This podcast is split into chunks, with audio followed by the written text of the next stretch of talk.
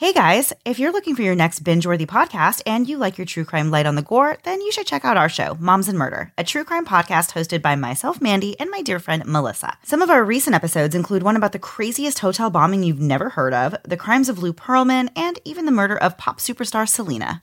Each Tuesday, we give our take on a new crime story, balancing our delivery of facts and levity while still giving the stories the respect they deserve and making you feel like you're part of our conversation. Moms and Murder covers both the lesser known and the more familiar stories, and there are over 200 episodes to binge, so you can get started right now. Search Moms and Murder on your favorite podcast app and subscribe so you never miss a new episode. Criminology is a true crime podcast that may contain discussion about violent or disturbing topics. Listener discretion is advised.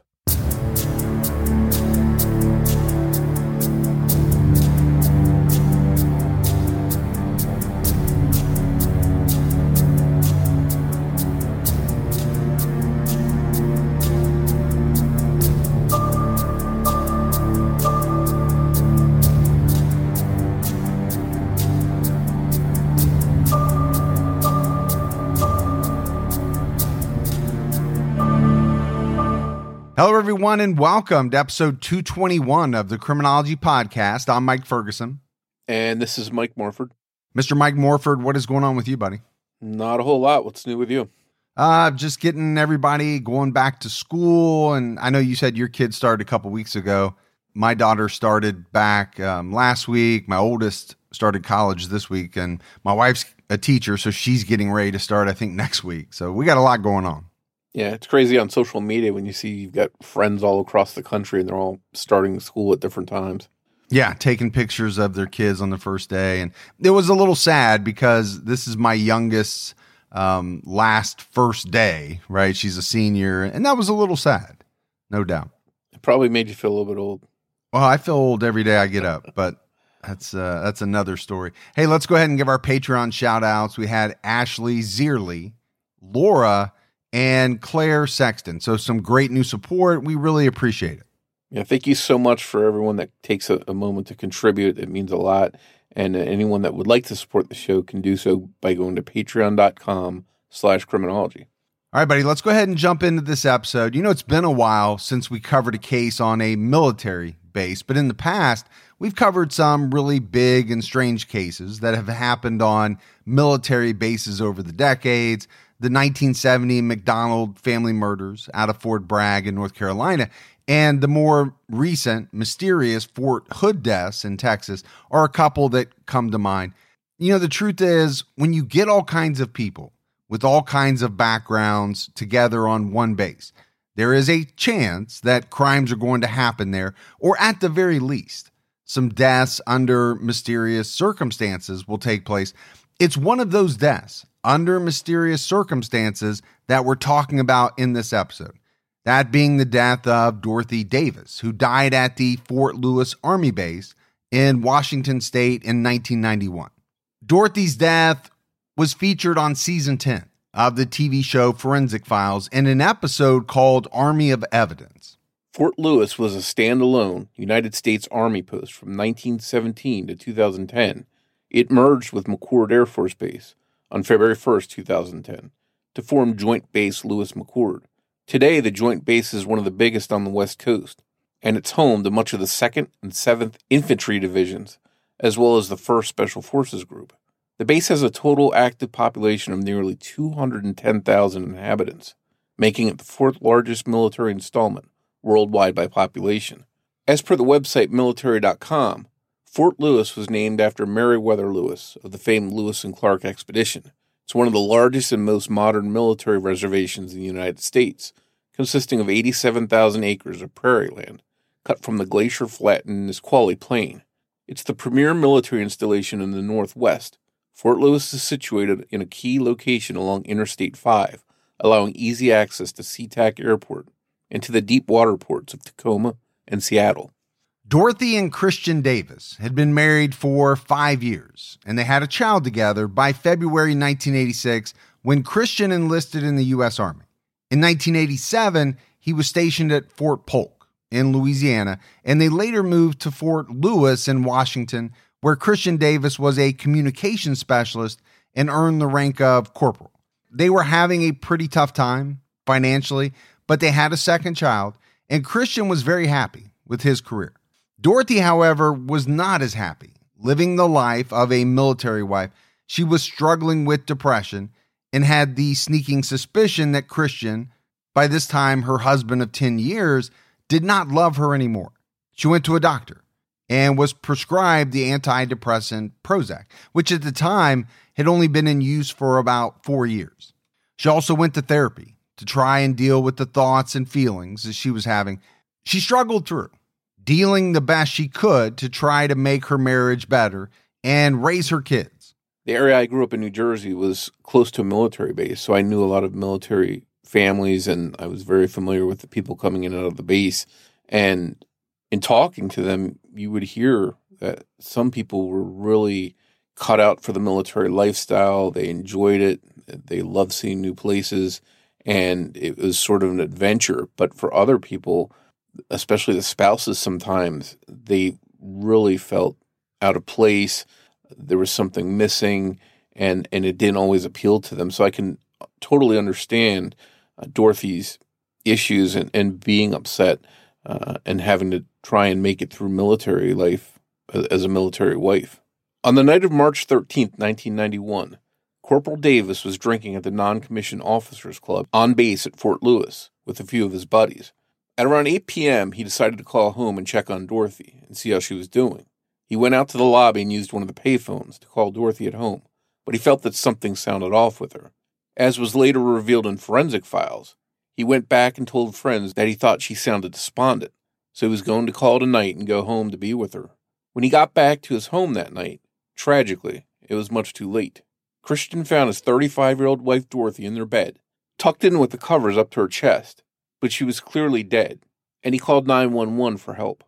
When first responders arrived, they found that Dorothy had, by all appearances, shot herself once in the temple. Her hand was still firmly wrapped around the gun, a 22 caliber pistol. Multiple sealed envelopes addressed to Christian and to her sister Patty were laid out on the bed. An open book sat beside her the Army Criminal Investigative Command took over the case and quickly determined that Dorothy had taken her own life. They believed that the notes had been suicide notes, one to her sister, another to Christian. The letters were signed by Dorothy and sealed. It appeared to investigators that after a battle with depression and unable to adjust to life as a military wife, she had clearly been determined to do this and succeeded. As laid out in forensic files, one of the two letters addressed to Christian read, My darling love, as said many times, it's the coward's way out. So I'm a coward, for I could see no other way out. I ask God to forgive me. The letter to her sister started with Dear Patty, I'm sorry. By the time you get this, I'll be gone. I didn't know what else to do. Investigators found no signs of forced entry to the home and no sign that any sort of struggle had taken place. In fact, both of the Davis girls, ages 5 and 2, were still sound asleep in their beds. Dorothy had no defensive wounds on her hands or arms. Her hand was wrapped tightly around the grip of the gun in something called a cadaveric spasm. It's apparently something that only happens in certain circumstances and can't be simulated, duplicated, or replicated as U.S. Army Special Agent Steve Chancellor explained to Forensic Files. The only way that Dorothy's hand could have been holding the pistol so tightly is if she was holding it when she died. All of this backed up investigators' beliefs that Dorothy had indeed taken her own life. So, you know, to me, Morph, it's pretty easy to see why investigators came to the conclusion that they did. You, know, you mentioned no signs of forced entry, no signs of a struggle, no defensive wounds as if she had you know, fought off an attacker or anything like that.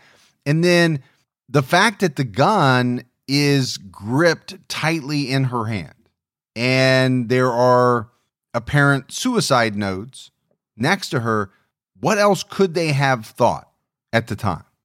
Yeah, I think in some cases we talk about there's a rush to judgment and people, experts come to some conclusion that a lot of us find perplexing. I mean, we cover the case of a woman that had stabbed herself, supposedly, according to the experts, several times in the back of her neck and head in a suicide. And we were wondering at the time, that just sounds preposterous. Yet they somehow came to that conclusion. But in this instance, based on the, the, what the scene presented, it seemed like the logical conclusion. The medical examiner found a contact wound on Dorothy's temple, which is something that occurs when the gun is placed very close to the head, and you would not find if someone was shot from a bit further away.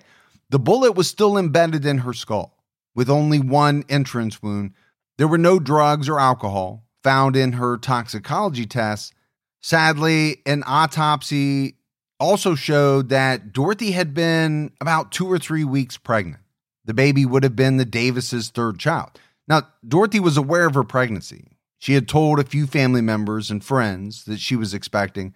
While a new baby may be a source of great joy for many, some felt that Dorothy may have fallen deeper in depression by the news, leading her to suicide. Despite the official ruling, Dorothy's sister, Patty, was suspicious of the situation. In an interview with Forensic Files, she said, I just kept saying there's no way she would hurt that baby. Patty also wondered if Dorothy would have ever left her two daughters behind, saying, There's no way. There's no way she'd harm herself and do this. She loved those girls. They were her life. Of course, it's not uncommon for people to struggle more than anyone in their life could have imagined. And it's not uncommon that a family member has a hard time accepting that someone they love has taken their own life. So, with the absence of anything suspicious, the family had to accept the finding of suicide and face the life without Dorothy. Soon after Dorothy's death, a woman moved into Christian's home, leading U.S. Army Special Agent Alfred Brown. To tell Forensic Files, apparently Chris had gotten over his grief from his wife's suicide quite quickly. Christian claimed to neighbors and friends that the woman was going to nanny his two young daughters, who now had no mother to watch and care for them at home. However, it seemed like everyone at Fort Lewis knew the truth. This woman was not a nanny at all. According to gossip on the base, the woman had been having an affair with Christian, even before Dorothy's death. The woman, going by the name Barbara, was interviewed for an appearance on the Forensic Files episode. She told the show, People knew we were romantically involved. They knew that because he was very affectionate out in public, something I wasn't getting from my husband at the time. She told the show that she had no clue that anything was suspicious surrounding Dorothy's death, saying, Myself and everybody else, we believed she actually took her own life with her own hand. We believed it. And more, if this is not the first time we've heard of something like this, a wife dies, and very suddenly the husband has a new woman in his life, even, you know, has this woman move into the family home. This happens quite often, actually. But, you know, you have to look at the optics of it. Are you grieving the death of your wife if it seems as though suddenly you've moved on, you've got a new woman in your life? It just doesn't look good. And it doesn't make someone uh, a killer necessarily, but I think it sort of made people look at Christian in a different light that, hey, his wife of 10 years, the mother of his children, it, dies tragically. And here he is moving this woman this quickly. So I think maybe some of the suspicion that some people had early on came back. Well, if there's any suspicion at all, this is going to heighten it. There's no doubt about that. If there's no suspicion, you know, in regards to the death, at the very least, it makes you look like a, a callous person, a bad husband, a bad human being. Dorothy's sister wasn't the only one who had doubts about the true nature of Dorothy's death. A woman who had been at the bar with Christian the night his wife died was suspicious of him because at the time that Christian was supposed to be in the lobby on the payphone checking on Dorothy, she needed to go to the lobby for something else and noticed that Christian wasn't there. He had only been gone from the rest of the group for about 20 minutes, supposedly on the phone, but when he got back to the group he was with at the club, Christian was breathing hard like he was out of breath and his face was red. He was also wearing only a short sleeved shirt, but the group noticed that he had come to the bar that night wearing a maroon jacket, which he didn't have with him after returning from the lobby. Fueled by suspicion and armed with this new information, this 20 minute window when Corporal Davis was unaccounted for, the Army Criminal Investigative Command reopened an investigation into Dorothy's death. Just one year after the case was closed as a suicide. There were now signs that it may not have been a suicide at all, that possibly Dorothy had been murdered. And when the investigators began to look closely, they found that it might not have been the first attempt on Dorothy's life, just the first successful one. Investigators looked through the crime scene photos. One of them noticed a maroon jacket hanging from the knob of the bedroom door.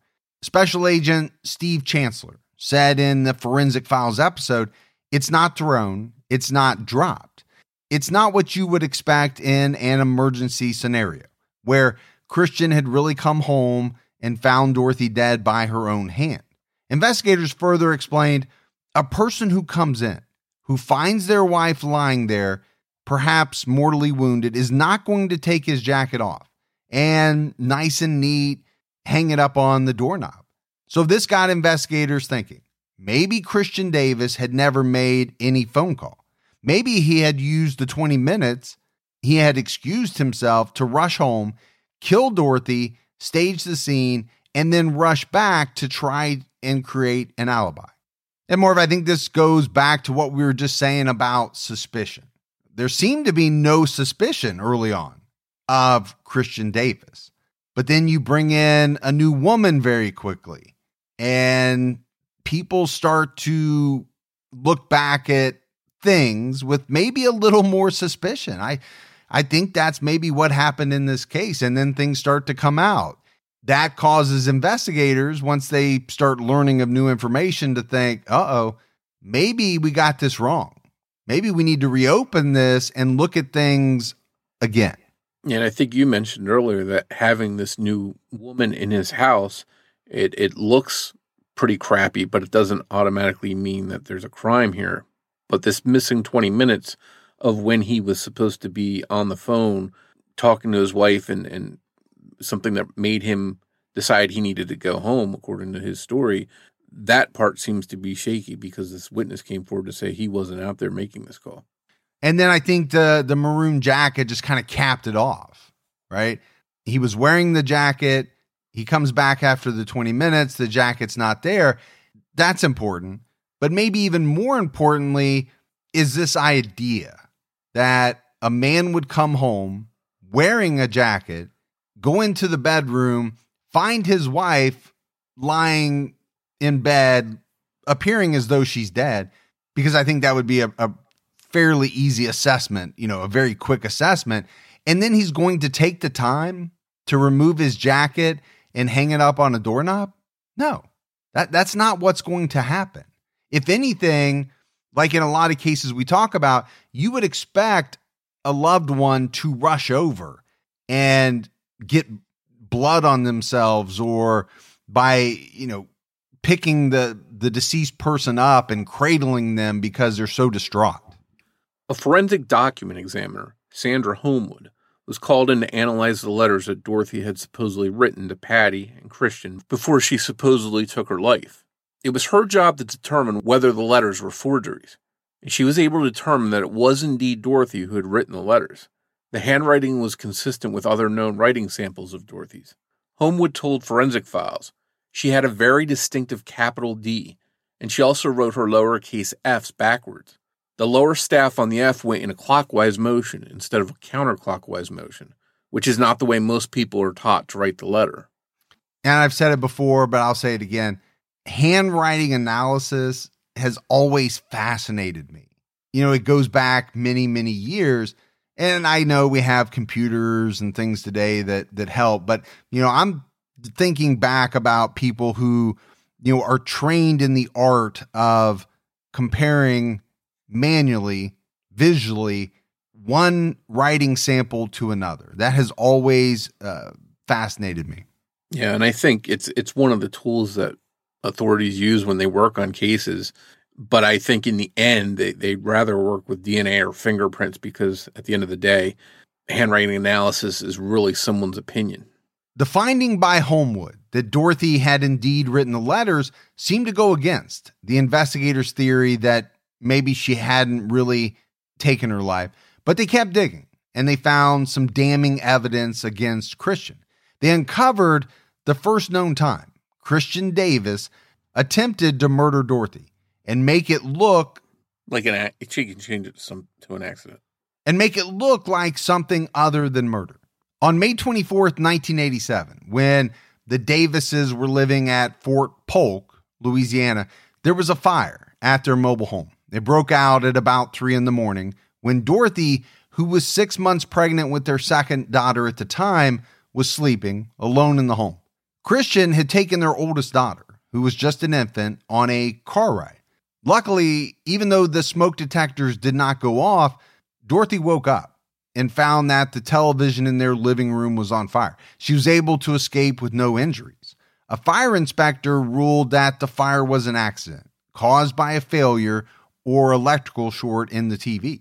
In the course of the investigation, however, he found that the smoke alarms didn't go off because the wires inside of them had been purposefully disconnected. Yeah, that seems like a, a pretty strange thing. If you're you have a home with uh, a family in it, you think you're going to have your your smoke detectors operational. The fact that they're taken apart so they're not working that seems like a red flag. Well, there's no doubt that would look a little suspicious, right? You have this fire. It seems as though, okay, a short in the television set, could that be accidental? Yeah. Now, the smoke alarm thing, the first thought that went through my mind was yes, doesn't seem to be right. You have a family, you want those connected, but how do you prove that someone in the family did that on purpose, disconnected those wires? Couldn't someone just make the claim that, hey, we moved in here, we never checked these smoke detectors? They were probably like that when we moved in. And as suspicious as the disconnected smoke detectors were, investigators learned that about 15 to 30 minutes after Dorothy escaped, Christian drove back up to the house to find firefighters there, but he didn't ask about his wife at all. Witnesses remember him being very calm, especially for the circumstances. It was also discovered that Christian had a life insurance policy on Dorothy at the time that was valued at $100,000.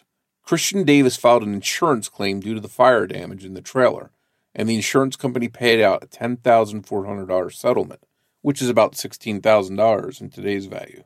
Despite the large insurance policy and the eerily calm behavior looking suspicious, the fire inspector and an insurance claims representative both ruled the fire as accidental and electrical in nature. According to an appeal brief from 1998, both the inspector and insurance claims rep testified that had they been aware of other circumstances surrounding the fire, they would have viewed the situation suspiciously. Well, I wonder how many uh, inspectors, how many insurance claims reps have said that over the years. Well, you know, if we would have known this, this, or this, then we would have viewed the situation differently.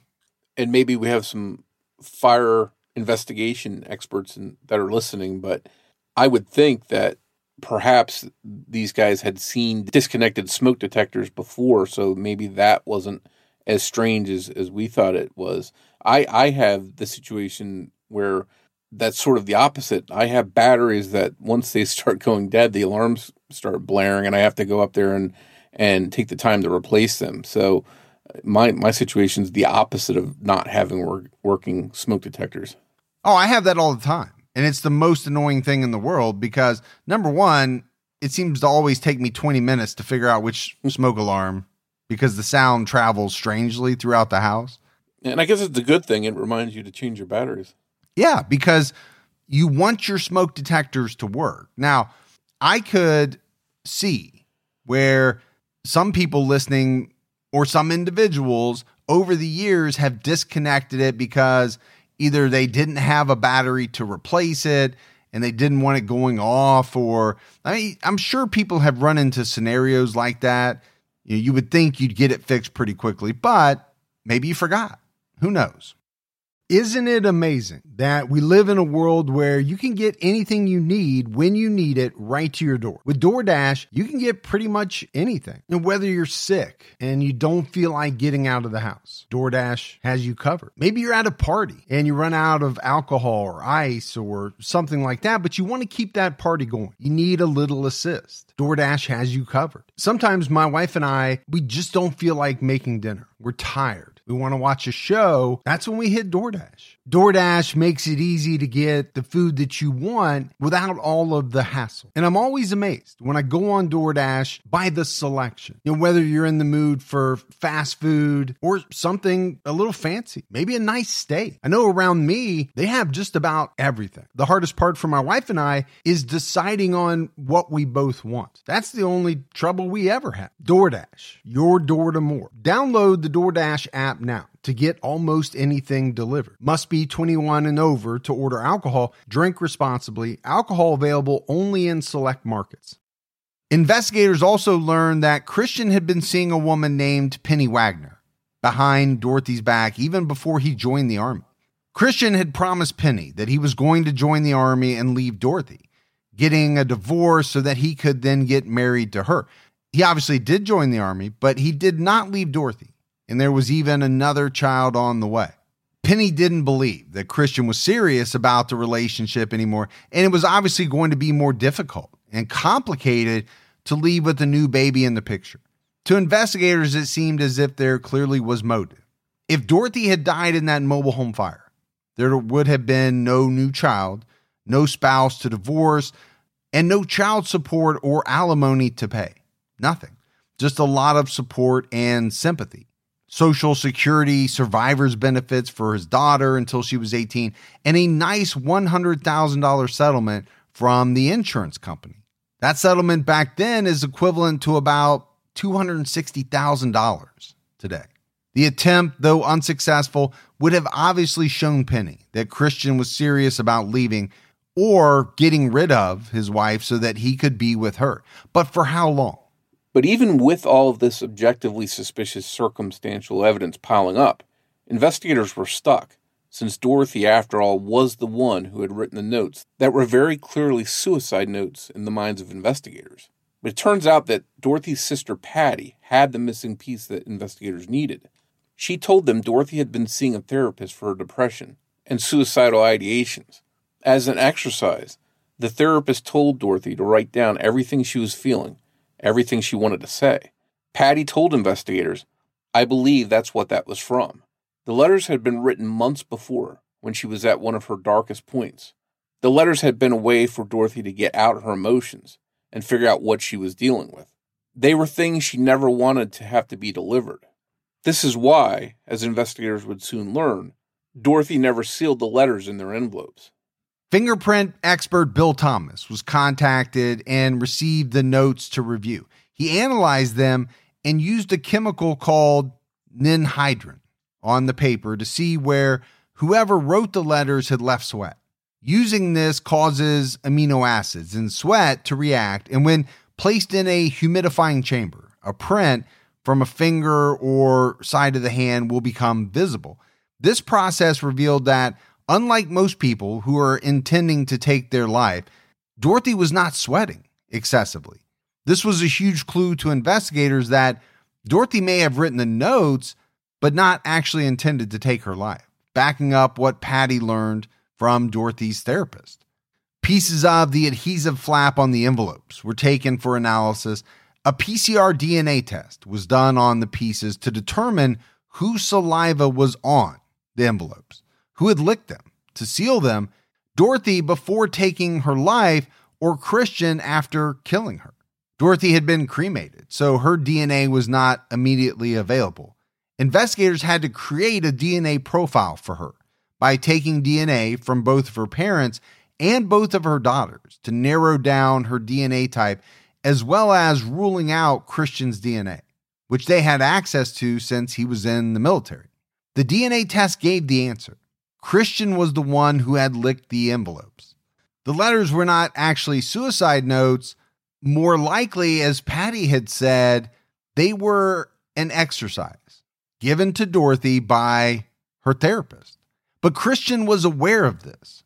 He probably supported it under the guise of, you know, wanting his wife to feel better when what he really wanted was to have proof later that suicide was something she was thinking about and planning you know, more if we're really getting a, a, a picture here of Christian Davis.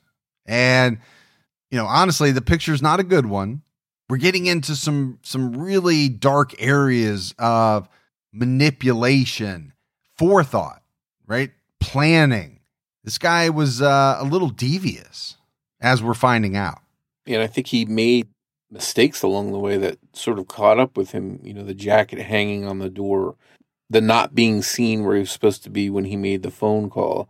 And I think the biggest smoking gun is that it turns out he's the one that has sealed these suicide envelopes. It's pretty damning. Yeah, it is. I mean, it's amazing evidence, right? Now, I said he was devious.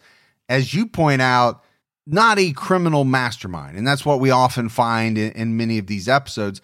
People think they're smarter than what they really are.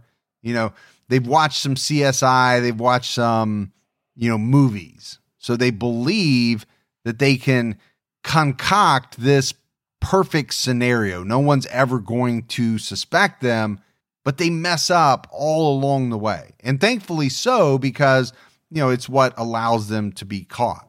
And looking at everything in this new light, investigators believe that Dorothy was probably home sleeping when Christian raced home from the club. He walked right up to her, put his pistol against her head, and pulled the trigger, knowing that his two young daughters were asleep in their beds just feet away. Then he took Dorothy's hand and put it on the handle of the gun, beginning the staging of the scene. He forgot to put her finger on the trigger, instead, putting the gun in her hand like she was just holding it. He retrieved the notes that Dorothy had written on the advice of her therapist and sealed the envelopes before placing them nearby in plain sight. The Forensic Files episode specifies that Christian placed a true crime book and a bottle of antidepressants near her body to further stage the scene to look like a suicide. He then fled the scene, heading back to the club, forgetting his jacket in the process. It seems as though absolutely no forensic testing was actually done at the scene of Dorothy's death during the initial response. Now, this does make sense to me because we said it appeared to be a suicide. Initial thoughts, initial determinations were suicide. So, would they have done or thought to have done certain types of testing because of the way that the initial scene looked? And I would say probably not. Now, we know testing for gunpowder residue would have easily shown whether Dorothy had been holding the gun when it had been fired, especially since her finger was not on the trigger. And that definitely could have raised questions very, very quickly with investigators. So I guess you can look at that more for a couple of different ways. You know, now adding in this detail that Dorothy's finger was not on the trigger. Does that change the perspective of whether or not this should have been so quickly determined to be a suicide? You know, is it possible that someone could be holding the gun, pull the trigger, and their finger slip off the trigger, but still tighten up around the handle? I don't know. And I wonder if these investigators at the scene are not used to dealing with these kinds of crimes on a regular basis. So something as little or not so little as her finger not being on the trigger might have been something they missed. When Agent Chancellor interviewed the officers who had responded to the scene after Christian Davis had called 911 in March of 1991, one officer described that all four of Dorothy's fingers were around the butt of the pistol. Chancellor immediately wondered how she had been able to shoot the gun if her hand had frozen in that position. So, you know, I think it does maybe back up your point of, you know, how seasoned were these people that that showed up? Or is it just an, an instance where they just didn't put that clue together? And I think, you know, sometimes that could happen honestly. Not everybody's going to catch everything. Yeah, and I think the general rule of thumb is when you arrive on scene and you find a suspicious death, you always treat it first like a homicide until evidence can clearly rule that out. And then if you determine suicide or accident or whatever else it could be, then you move on from that. So I wonder if there was that part of the process wasn't done. Once Christian knew that he was being investigated in his wife's death, his new girlfriend, Barbara, said everything changed. She told Forensic Files, I couldn't use the phone. I wasn't allowed to go grocery shopping. Wasn't allowed to have money. I was like imprisoned in the house. It seemed as if Christian was paranoid and worried, and he had good reason to be. Christian Davis was charged with premeditated first degree murder for Dorothy's 1991 death, as well as conspiracy to commit murder, adultery, making a false official statement, false swearing, and even fraudulent enlistment in the Army. He was also charged with aggravated arson and attempted premeditated murder in relation to the 1987 fire in Louisiana. The arrest caused his new girlfriend, Barbara, to see him in a new light. She told Forensic Files Chris is cold blooded. He's sick. He's demented. I've seen it firsthand how sick, evil this man can be. I saw it. And to me, more of this is always interesting when you see people, you know, interviewed that are connected to a case, like this woman, Barbara, on a show like Forensic Files. My first thought is, what else are they going to say? Obviously, once all this news comes out, okay, this was a bad person. He's sick. He's demented. But at what point did you see it? And, I, and this is not a blame on her at all. My thought is this is probably a guy who is pretty good at hiding things from those around him, making you see exactly what he wants you to see. He's not going to come right out and show you the monster. And I always look at these things when people say, "Oh, I knew it. I, I was aware of it. I had these suspicions," but they never really act on them until after the fact. You know, and I, I don't want to speak for this lady. I don't know what she saw, what she didn't see, but I, I wonder if it's just her maybe feeling some kind of embarrassment for being with this guy, knowing what he did and and not being aware of it, not sensing it.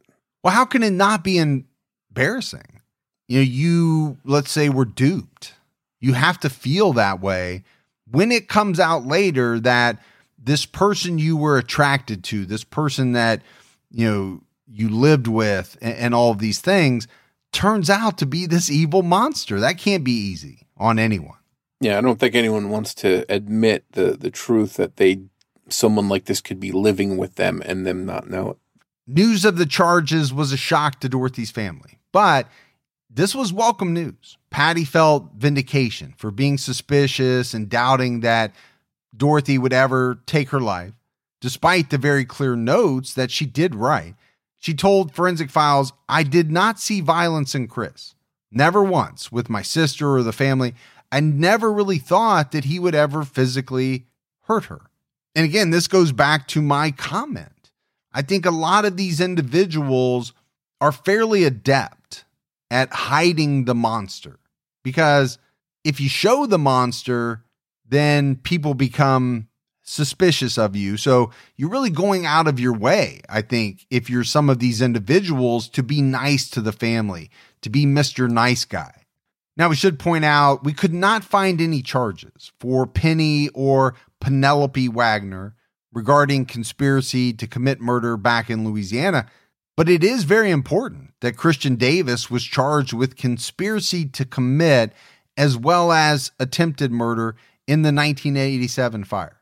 A later appeal brief even states Miss Wagner's ultimatum as part of the information that would have made the initial investigators believe the fire had been suspicious rather than accidental.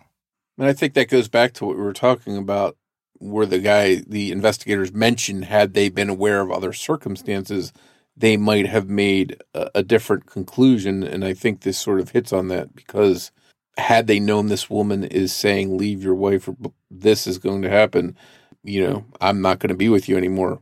Would that be enough for them to change their ruling on the fire to make it say well he might be trying to kill his wife and trying to make this look like an accident well, i don't know if it would have been enough to to make them change. I think it definitely would have been enough to make them look a little deeper probably.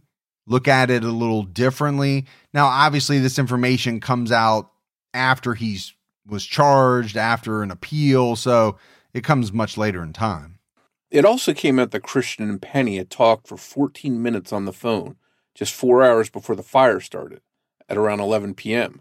The reason that she was never charged may be because it was a court martial against Christian, a military court, not a civilian court. The case would likely have to be handed over to a different authority for her to be charged, but apparently the real culprit had already been caught. The firefighters didn't know about the financial or extramarital difficulties that Christian was having, and neither did the insurance claims officer, who was also unaware that the wires in the smoke detectors had been disconnected. A fire causation expert was able to testify about the rarity of a TV, especially one that was turned off, to just burst into flames. Well, I can tell you this over the course of my life, which is becoming longer and longer, I've owned a lot of TVs. I have never had one burst into flames. Now, there's probably somebody listening that says, Oh, I have, but I personally have not. And I don't know anybody that has called me on the phone and said, Hey, man, you're never going to guess what happened. My television just burst into flames. It wasn't even on. So, I mean, I think what this fire causation expert is saying is it's very rare and it would also be very difficult to use a television set to make an, what would ultimately be arson look like an accident. It was also revealed that Christian had told multiple members of his command that he was asleep inside the trailer when the fire had started, and that he was able to help Dorothy and their daughter to safety. This was clearly a lie. One reason they were able to charge him with attempted premeditated murder is that he had undeniably tried to get himself and his daughter to safety by leaving and waiting until he thought Dorothy would have died to come back to the scene of the fire. He had also made sure to raise the chances of Dorothy being unable to escape by waiting till she was asleep to start the fire. All of this, according to the appeal, was Christian effectively targeting his victim in a conscious and reflective way because he had set up a situation where she would be most vulnerable to injury from the fire.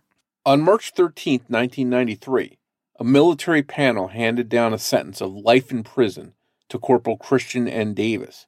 He was also knocked down from corporal to the lowest possible enlisted grade, E1, before he was finally dishonorably discharged from the U.S. Army and stripped of any pensions and allowances. Christian later appealed his conviction of the charges of attempted premeditated murder and aggravated arson regarding the 1987 mobile home fire. His argument was that the evidence admitted at his court martial is legally insufficient to convict him of those charges. But it was found that there was enough circumstantial evidence admitted from which a rational fact finder could infer that arson occurred in his trailer in Louisiana in 1987. The motives were clear to the United States Army Court of Criminal Appeals. First, Christian's mistress put extreme pressure on him to end his marriage with the victim in order to be with her. And he had financial problems that were becoming more serious. It was stated in the brief that a reasonable juror could infer from this motive evidence that appellant coolly plotted to kill his wife as a simple answer to two pressing problems.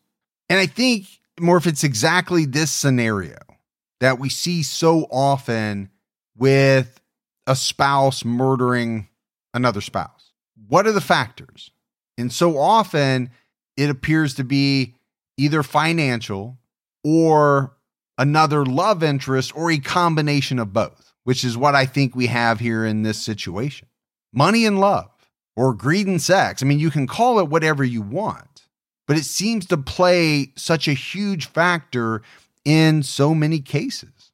That Christian was initially able to get away with murder due to his victim's own writing is a very terrifying prospect for anyone who struggles with their mental health, especially those who keep a journal of their honest thoughts and feelings.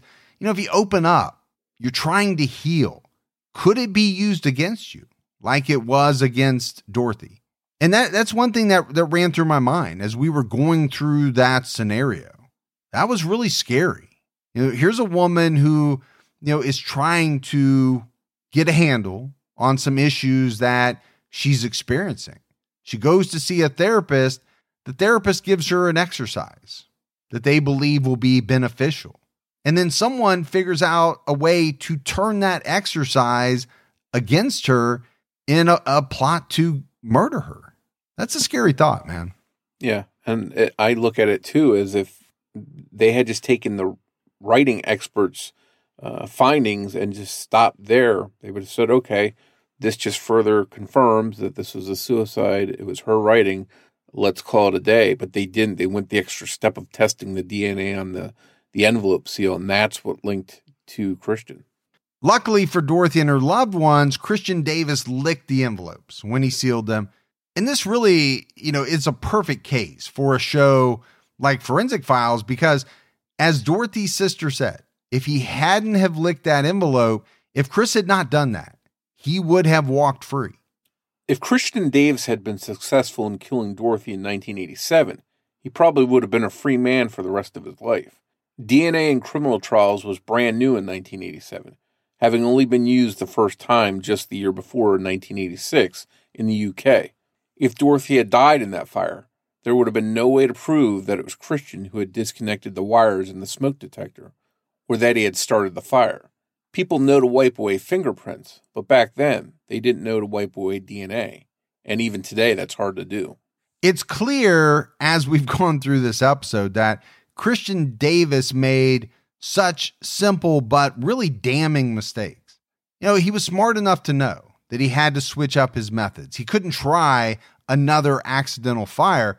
First, he had to make sure Dorothy didn't escape and survive again, but it would be too suspicious if it had happened again exactly as it had back in 1987.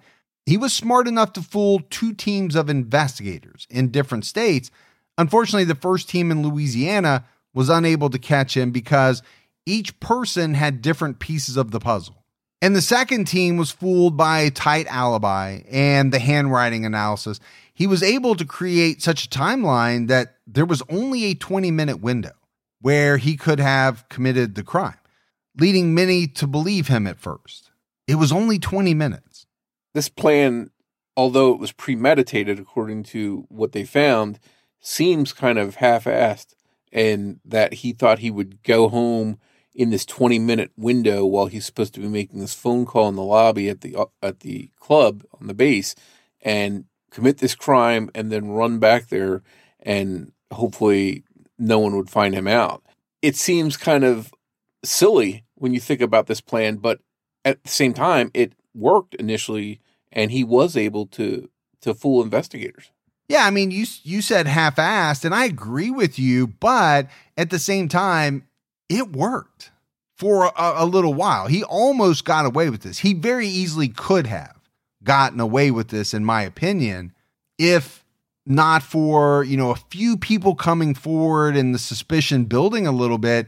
If a couple of those things go his way, he gets away with this thing more. Yeah, that's pretty scary. And with such a tight alibi, Dorothy holding the gun, and the apparent suicide notes at the scene, it seemed like the investigators may have rushed to a conclusion. From their point of view, there really was no reason to rule the death a homicide. From the gunshot evidence, there was nothing indicating someone else had shot Dorothy. In the end, it was the mistakes that Christian made along the way that brought him down. Yeah, again, I don't want to put too much on investigators. You know, we kind of laid out that initial scene, I can easily see why the first thought would have been suicide. The one nagging thing I have is her fingers were so clenched around the handle of the gun, but her finger not being on the trigger. I feel as though it seems as if someone would have caught that, but didn't. I could see situations where someone that takes their own life with a gun could maybe drop the gun and then you wouldn't know eh, as much as we know here. But in this situation she did not drop the gun. It still remained in her hand. But that that one finger not being on the trigger was really what the big clue was here that was overlooked. Well yeah because i'm not a scientist but my thought is if the spasm that occurred was enough to clench her hand around that handle my thought is it most likely would have clenched her finger in the in the same position as well. And as we wrap up this case, Morph, you know, you just said it was the mistakes along the way that Christian made that brought him down. There's no doubt about that.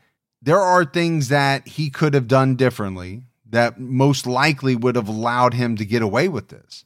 You know, not leaving the his coat at uh, back in the bedroom. That was a biggie what if he doesn't lick the envelopes and instead uses some type of moistener or just water? And then there would be no saliva, no DNA on the envelopes to prove that he was the one that that licked them. I mean, that's the thing about some of these cases. You don't want to tell people how to get away with murder, obviously, but there are points in every story where you have to break down what caused a person to get caught. And so by reverse engineering those, you can see how if someone had done something a little differently, it's very likely that they would have got away with this terrible crime. And I think that holds true for Christian Davis. But luckily, there was finally some justice for Dorothy, though it was a bit delayed. These days, you know, you and I are raving about forensic genetic genealogy, solving cases that are decade old, bringing justice that was long delayed.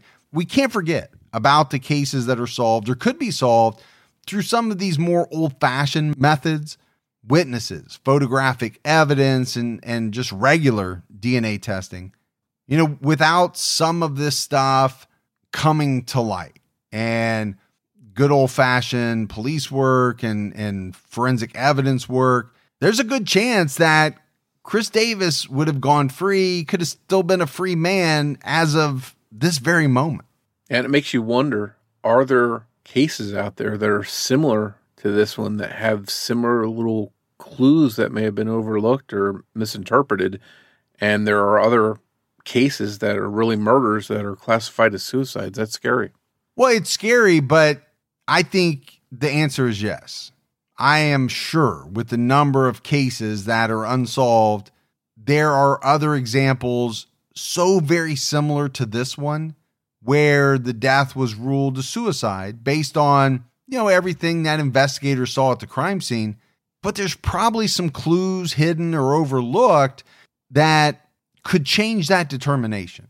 And some of those were probably murders that were made to look like suicides and maybe the the murderer just did a better job of covering their tracks than Christian Davis did. Which I hate to say because you and I don't want anyone to get away with with doing these things, but I'm not naive enough to think that it doesn't happen. I know it does. As always, if you love the show but you haven't done so yet, take a minute, go out, give us a rating, leave a review. Keep telling your friends. That word of mouth about the Criminology podcast really goes a long way. If you want to find us on social media, we're on Twitter with the handle at Criminology Pod. You can also find us on Facebook by searching for Criminology Podcast or by joining our Facebook discussion group, Criminology Podcast Discussion and Fans. So that's it for our episode on the mysterious death of Dorothy Davis. But Morph and I will be back with you next Saturday night with a brand new episode of Criminology. So until then, for Mike and Morph, we'll talk to you next week. Take care, everyone.